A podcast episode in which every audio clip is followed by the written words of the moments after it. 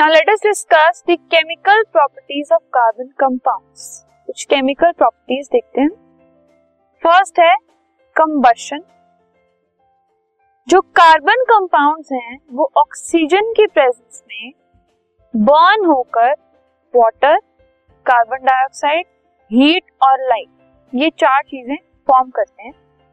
सो चाहे वो carbon plus oxygen हो मीथेन प्लस ऑक्सीजन हो या इथेनॉल प्लस ऑक्सीजन हो, जो प्रोडक्ट है, वो तीनों में कार्बन डाइऑक्साइड हीट लाइट और वाटर ही रहता है। ठीक है? सो अल्टीमेटली वो वाटर कार्बन डाइऑक्साइड हीट और लाइट प्रोड्यूस करते हैं कंबशन सेकेंड है ऑक्सीडेशन ऑक्सीडेशन मतलब ऑक्सीडाइज होना, ठीक है? तो जो कार्बन एटम्स हैं, जैसे कि अल्कोहल ऑक्सीडाइज हो जाते हैं और वो एल्कोहल्स कार्बोक्सिलिक एसिड बना लेते हैं ऑक्सीडेशन और ये ऑक्सीडेशन कब होती है? जब उनको ऑक्सीडाइजिंग एजेंट्स के साथ हीट किया जाता है, जैसे कि पोटेशियम पर मैंगनेट के एमएनओ4 के साथ हीट किया, या acidic potassium dichromate which is K2Cr2O7 इसके साथ हीट किया तो एल्कोहल्स ऑक्सीडाइज होकर कार्बोक्सिलिक एसिड बना लेते हैं। यू कैन सी हियर ये इथेनॉल है C2H5OH इसको जब एसिडिक पोटेशियम डाइक्रोमेट के साथ हीट किया गया तो अल्टीमेटली एक और ऑक्सीजन उसमें आ गया। इथेनॉल में आप देख सकते हैं, एक ही ऑक्सीजन लेकिन इथेनोइक एसिड के अंदर दो ऑक्सीजन है मतलब वो ऑक्सीडाइज हो गया।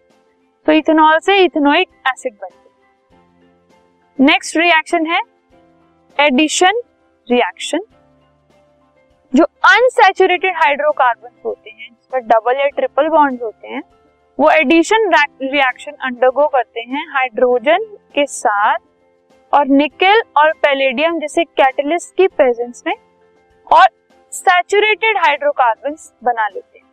जैसे कि इथीन जो है इथीन मॉलिक्यूल वो एडिशन रिएक्शन में हाइड्रोजन के साथ इथेन बना लेता है और निकेल और पैलेडियम की प्रेजेंस में। You can see here C2H4 which is ethene.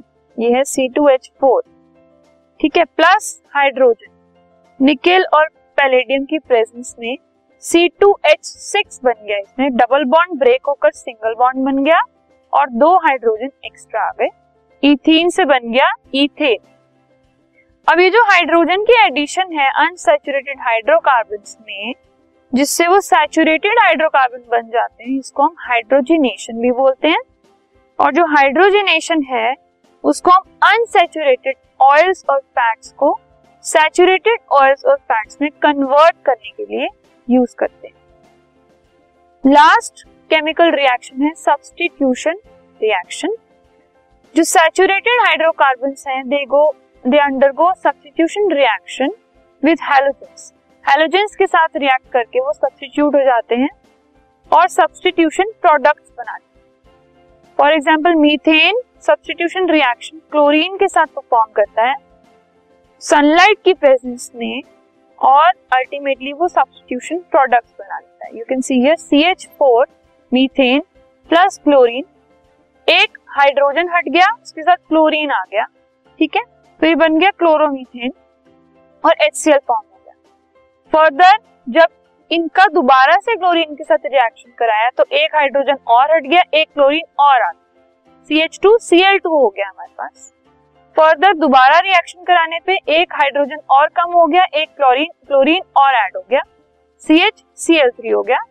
ऐसे ही इनका दोबारा रिएक्शन कराने पे सी सी एल फोर और एच सी एल आ गया हाइड्रोजन पूरा हट गया और चार क्लोरीन एटम्स आ गए।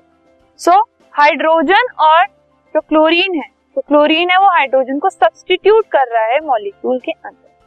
सो so, ये कुछ केमिकल प्रॉपर्टीज़ हैं केमिकल रिएक्शंस हैं जो कि ऑर्गेनिक कंपाउंड्स अंडरगो करते